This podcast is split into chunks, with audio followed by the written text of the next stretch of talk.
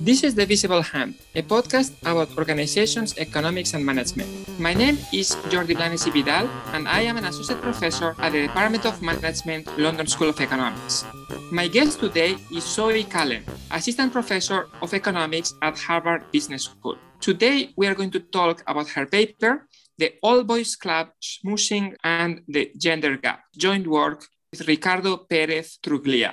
Zoe, welcome to the program. Oh, thank you very much for having me. So, Zoe, the gender gap is the difference in outcomes between males and females. This can be in terms of performance, wages, promotion. What is specifically the type of gender gap that you study in this paper? Oh, that's a great question to start with because there's so much confusion about what the gender gap actually refers to. So, in this paper, what we consider is the gender gap at the level of the organization as a whole. So, without controlling for anything like job title or skills coming into the job, what do we see as the gap in if we just take all the men and all the women working at this particular firm? You can think of the conditional gender gap and the unconditional gender gap. You are studying the unconditional gender gap. That's exactly right. Of course, an explanation for having an unconditional gender gap is that for whatever reason, the females in the organization are of different types than the males in the organization. Yes, I think if we were to assume we lived in a perfectly fair world, then you're right. The naive interpretation would be that the gap arises just because women take different types of occupations, have a different skill set than men. And so what we see is just a reflection of what people are actually doing differently what other explanations perhaps less naive or you know more intricate have been proposed by the literature generally or specific to your organization about what explanations for the gender gap potentially are? Yeah so i think a lot of work has been done on the questions of why disparities arise between men and women. And so there are many different contributing factors that we know about.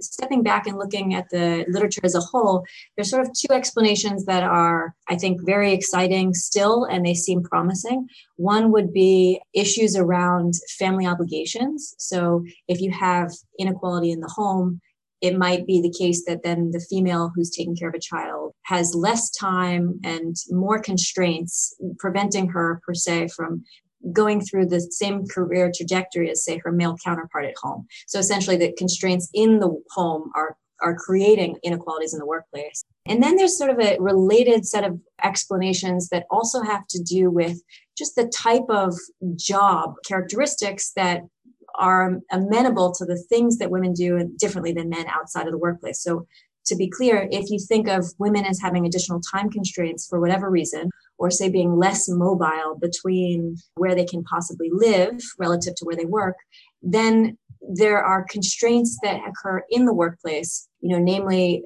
the, a firm which doesn't allow flexible hours or a firm that doesn't allow for remote work or long distance commutes. Something like that will then end up contributing on the, you know, the workplace side towards creating better opportunities more suited for men and, and less equal opportunities for women so those are sort of the two sides of the same coin. And i think that that's sort of where when we approached this project that's where we would have thought the largest you know outside of differences in skills and occupations we would have thought that these types of flexibility preferences and opportunities were contributing the most. But in your paper you look at an alternative explanation for this gender gap. What is the explanation that you propose in this paper? So basically there you know there had been um, prior work to ours suggesting that if you sort of take the gender gap at the level of the country and decompose it into the various components that have to do with differential hiring within a workplace versus the part that has to do with sort of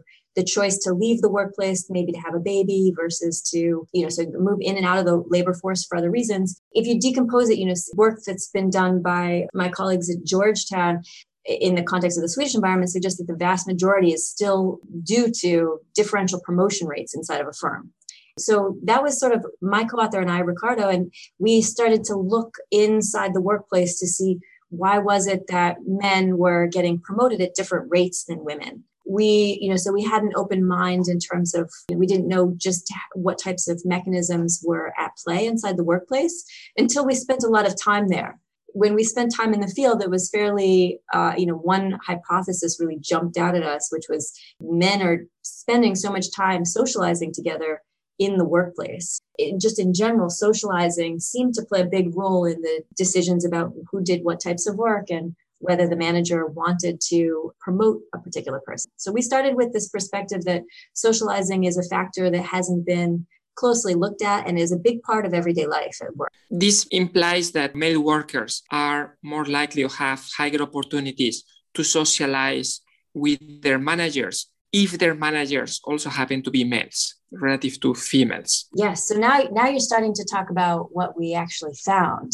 Well, I was asking you about the gender gap. So therefore, you are telling me that there are differences in promotion rates for men and women. And you have started to talk about the role of the social interactions between managers and workers. So what I'm trying to say is that this role of social interactions have to be differential for male and female workers if it is going to explain the gender gap. You're totally right. So when you just look at the overall gender gap, it looks like it's around 20% in the organization we study, which is a commercial bank, a large commercial bank.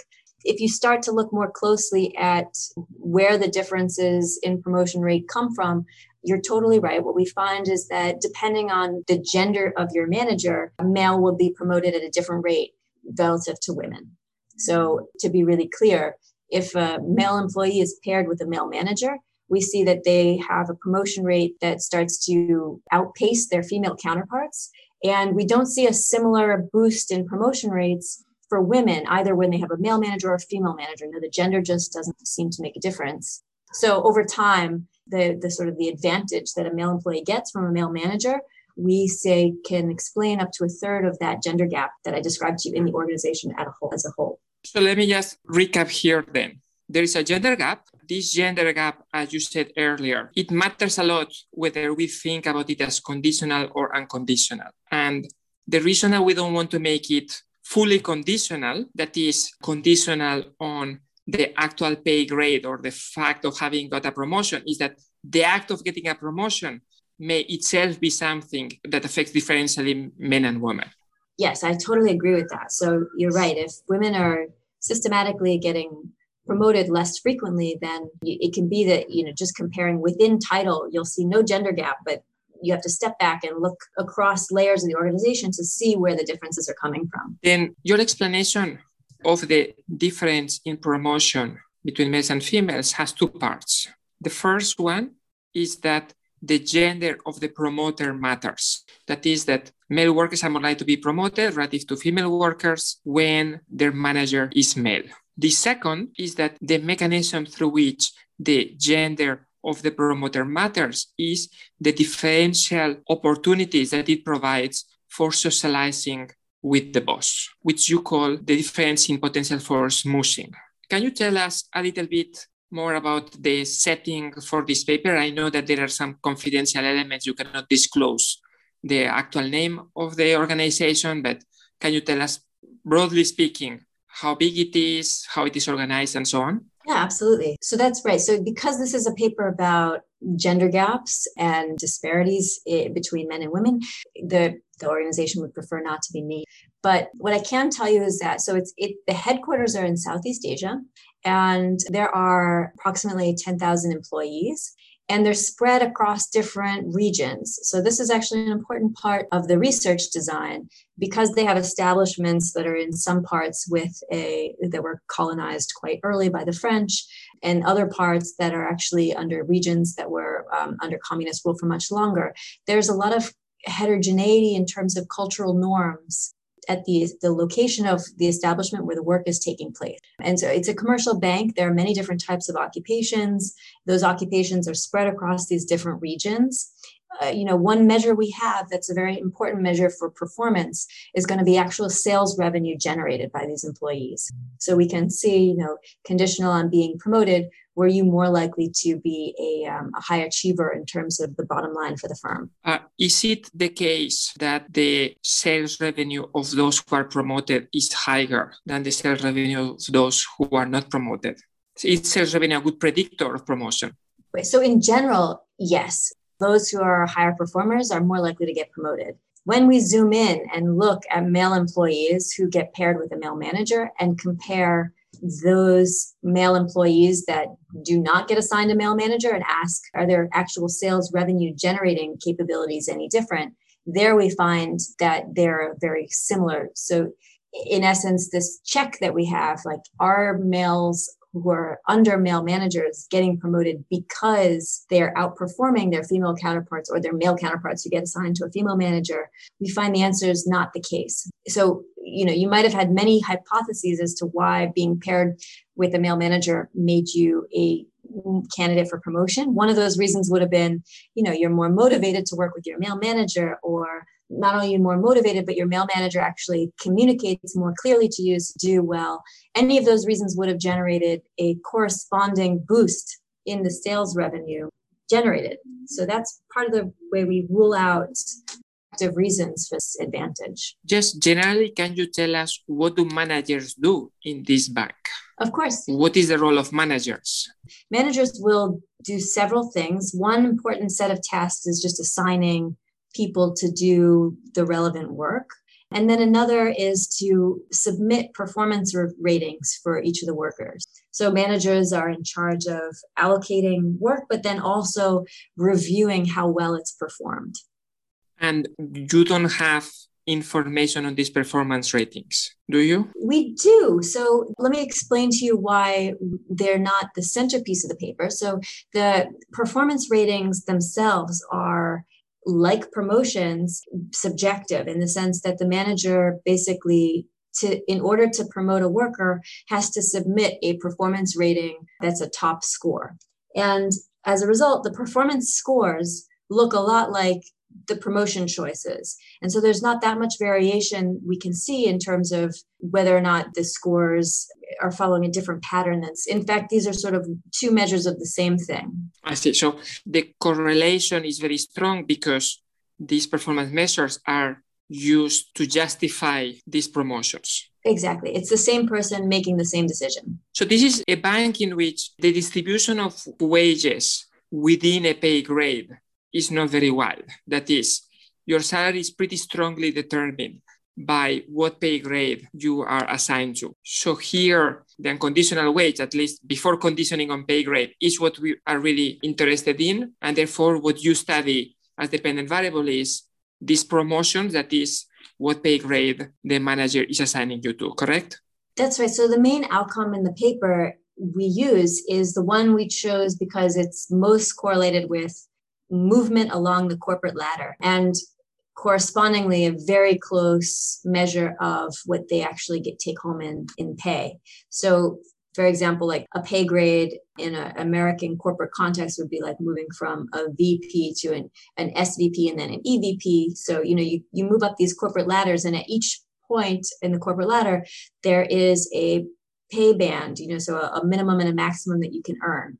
And so what we find is, you know, a one point increase or one level increase in a pay grade corresponds to about a 20% increase in your salary. Okay, so how do you measure who is the manager of what worker? Oh, so when we receive a an org chart from the firm, that org chart will describe the unit that a person is affiliated with so within a commercial bank, there'll be a unit for economic analysis. And if there, if you look at the titles of the people who are in the economic analysis unit, one person will be either the director or the manager of that unit. And so we're using the position title in the unit to figure out who is guiding the other workers. And to check this, we actually, since we were very connected to the actual organization, we just had people answer questions. So we asked the question, who is the person who's most responsible for your performance rating and your promotion. And then they will indicate which person of a list is that person. So we would cross check the way we assigned employees. Okay, so as we said earlier, the paper has two parts. The first one examines the causal effect of the manager's gender on the worker's increase in pay grade, differentially by the worker's gender. And then the second part is the one that looks at, at the mechanism. Just focusing on the first part, how do you identify this effect of the manager gender on the workers' outcomes? So, in this organization, managers rotate as part of their own career trajectory, and they rotate across teams inside the organization so that they can get experience working in different divisions. You know, so there'll be like a risk division, an IT division, a human resources division. And as these managers are rotating, this allows us to use those rotations as an exogenous source of variation. So, you know, a manager rotates from team A to team B and takes over all the employees in team B. Then we can look to see how are the men and women in team B differentially affected depending on the gender of the manager that they just got assigned.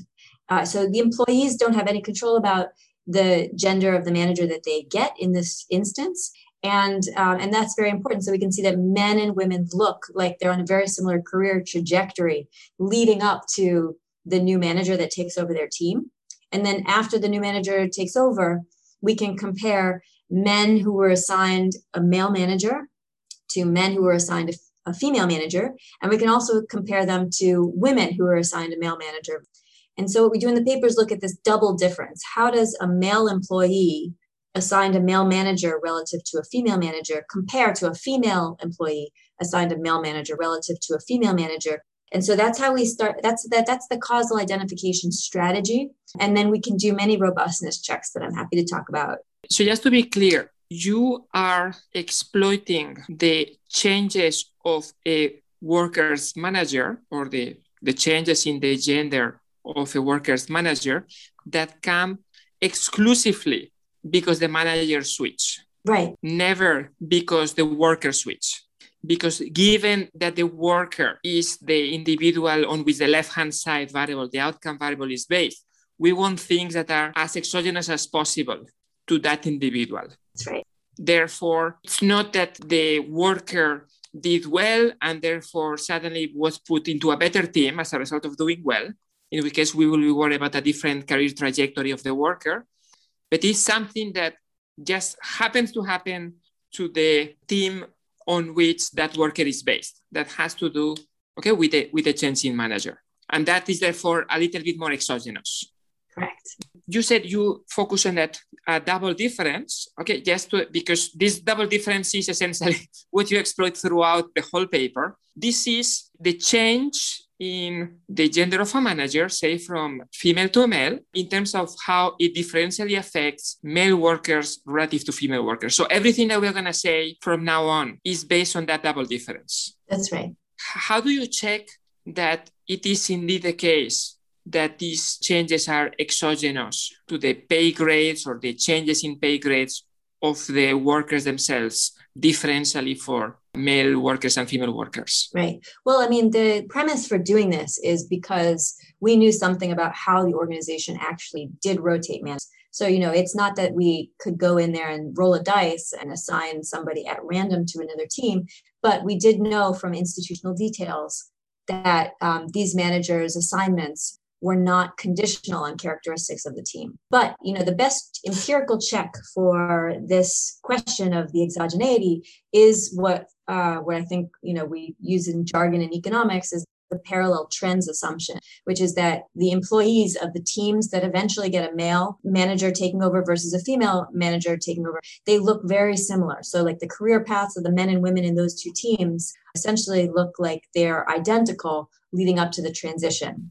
And it is only after the transition, and this will be your first baseline result, that they start to diverge. Can you tell us a little bit about the magnitudes of this divergence? Yeah, absolutely. So, you know, so socializing takes some time. So, and, you know, everyone's up for promotion approximately once a year. And so what happens is that, you know, at the you know, one quarter after the transition, you see a small, statistically significant, but small increase in the pay grade. By the time you get to one, between one and two years out, the males uh, will have increased their pay grade by about 0.55 pay grades beyond where women have gone. So that translates into about a, a 13% increase in salary and as I mentioned, on average, um, people are earning probably a 20% increase in pay grade over two years. So that 13% boost is actually very large relative to just the baseline rate of, of increases in pay that we see over time. And this explains a relatively large proportion of the overall gender gap that you observe in the organization. In terms of magnitude, that's a relatively big number. That's right. So if you were to shut down the male to male advantage, if you were to, so male employees have male managers two thirds of the time. So if you were to basically shut down the that advantage that they get from those male managers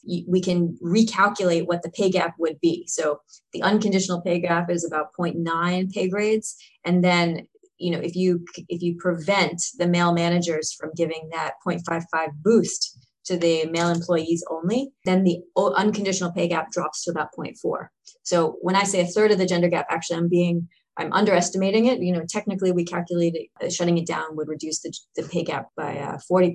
Okay. So at this point, we can tell that there seems to be an effect of gender. Uh, however, there are many, many reasons as to why male managers may be more likely to promote male workers. One of them is that they like them.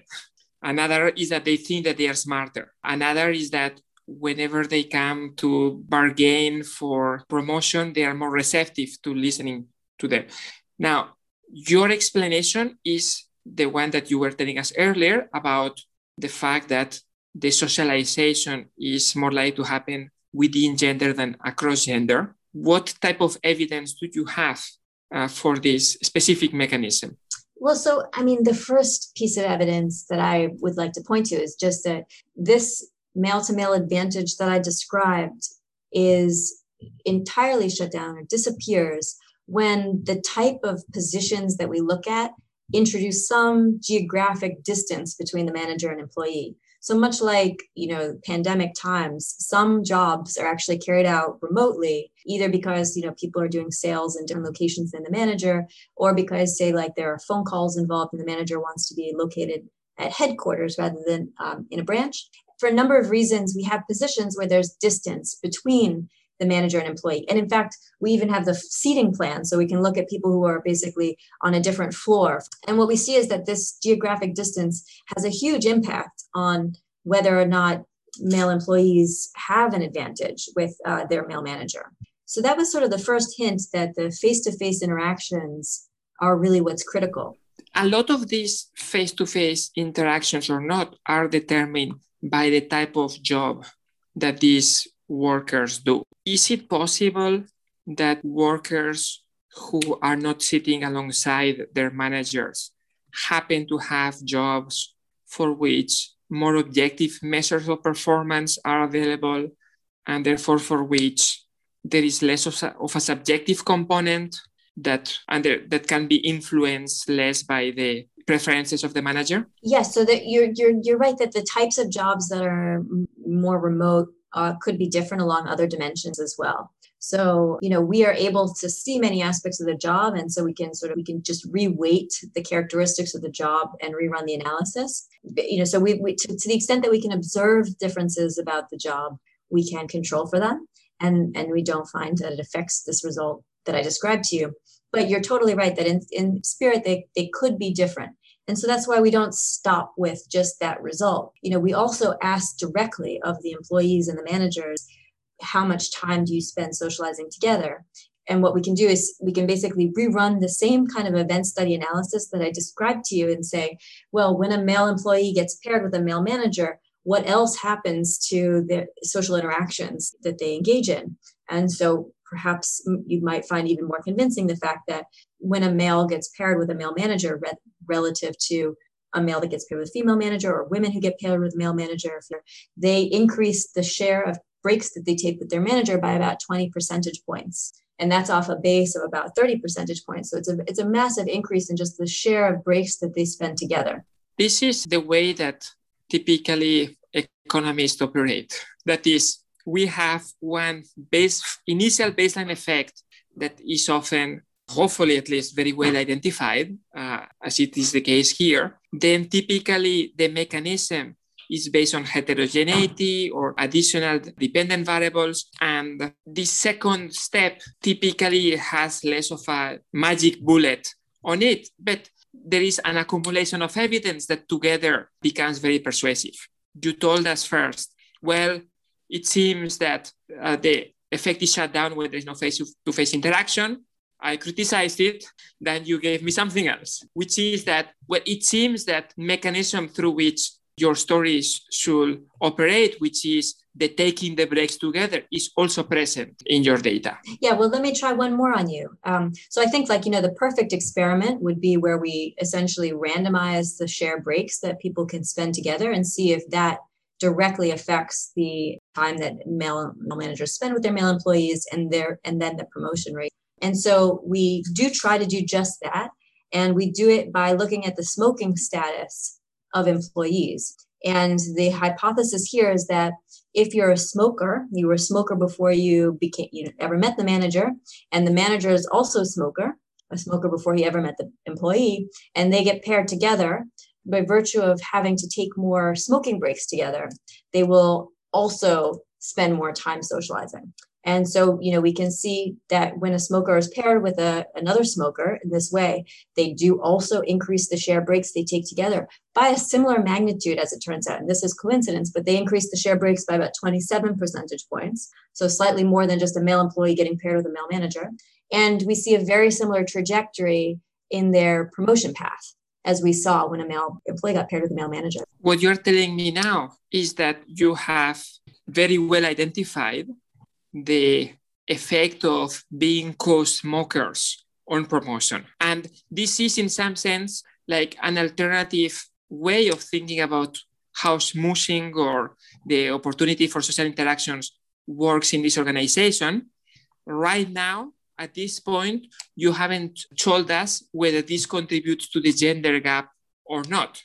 But it turns out that actually, in this organization, it contributes a lot to the gender gap. Why? So, it's putting all the pieces together. I think what we can say with uh, strong confidence is that essentially taking more breaks together through smoking leads to a similar boost in promotions as, say, a male employee getting paired with a male manager. And we can say with confidence that the gender of the manager matters for the promotion of a male employee. And I think what you're driving at here is that, you know, there's no you know there, we cannot cross randomize both the gender and the socialization in a way that would basically seal the coffin in terms of like socializing is the only thing that matters when it comes to the gender advantage so I, I think there's probably still room for other things to be contributing to you know a male the reasons why a male employee gets promoted more quickly under a male manager um, i just think that a likely channel that matters is going to be whether they're face to face and probably the face to face has to do with the actual social time spent together. What I was trying to get at is the fact that I'm thinking, why is it the case that male managers will want to socialize more with male workers? Ah, gosh, I, I wish I knew the answer to that. Yeah, so there's. right. No, so so one possibility is that they like to play golf together or do sports that are maybe male centric or do activities that what I was trying to get at is that at something that I find very interesting about this organization, which is uh, the fact that the men are the only ones who smoke here. Right. So one avenue for differential opportunities for socializing, specifically within gender rather than across gender, is the fact that there is only one gender that smokes, and smoking breaks is a great opportunity for socialization in the organization. Yeah, but I don't think that that's coincidence. I, I, my, this is me talking as an an observer rather than as a researcher at this point. But I mean, I don't think it's coincidence that the types of practices in a workplace that are considered acceptable and are promoted tend to be skewed towards activities that the leadership also do. So, you know, in this organization, like many, like you know, women are the are very small minority of the C-suite. Uh, you know, the chairman of the board is a smoker, and so when you look at when you visit this commercial bank, like you, the first thing you notice is that the most beautiful parts of the building, you know, the rooftop, all have ashtrays set up. And I just think in general, what what we see is that tolerance for and advocates for the types of social breaks that are really enjoyed by the leadership are the ones that you'll see throughout the organization. Why do women not start smoking though? I think some of them do. So if you look at smoking rates of, women, it's very, very small overall. So maybe less than 5%. But if you look at the very top of the organization, like the C suite, the two women who were in the C suite, they were smokers. So I think there is pressure to pick up these types of activities, especially for those who are trying to make deals at the very top. But i think you know the costs of smoking are huge. And so yes, if it's not course. part of if it's not part of your uh, you know everyday you know unless the benefits are are really strong i think you know like for women it's neither socially acceptable nor is it healthy. So uh, it's not so surprising that the rates are low. Okay so there is an effect of the manager's gender. We have uh, three pieces of evidence together very persuasive that it seems that this effect seems to be operating through the mechanism of the differential uh, opportunities for socialization. What I still don't understand at this point is why is it or how is it that managers will be more likely to promote those employees with whom they have socialized more? Right. So there are actually many different theories here. So if I understood your question right, your, under, your, your question is sort of conditional on socializing more. You know, why does that actually generate a promotion uh, or increase the promotion likelihood? And I think there are many good hypotheses for this, and I'll describe them, and then we can talk about which is most likely. But you know, one would be that if you spend time socializing with someone, you have them front of mind. And so, you know, when it comes time to promotion, you think of who, who to promote, you know, you, you just have this salience bias of like the person's face who you were just spending time with. Another would be that, you know, you start to learn a lot about that person. And, uh, you know, so it, it could be that there are characteristics that come through that make you as a manager realize, you know, that this person is more likely suited for the top position. And we can only really bring some evidence. By the way, I'm going to open the floor to you to, if you have others other ideas in mind. But you know, the only piece of evidence that we have to sort of tease apart between these two different reasons for it is the fact that we don't see a boost in sales revenue that follows the promotion of a particular male employee by a male manager or on average uh, so so in essence you know on average it doesn't appear that the men or the male managers are promoting male employees who are also better able to generate that kind of revenue for the firm. That's, but you know, there, and, and presumably there are other ideas as well. So let me open the floor to you. No, I, I can only parrot the ideas that you have yourself in the paper, uh, some of which you have not mentioned just now, which are that male managers may be more willing to invest in their male employees relative to female employees.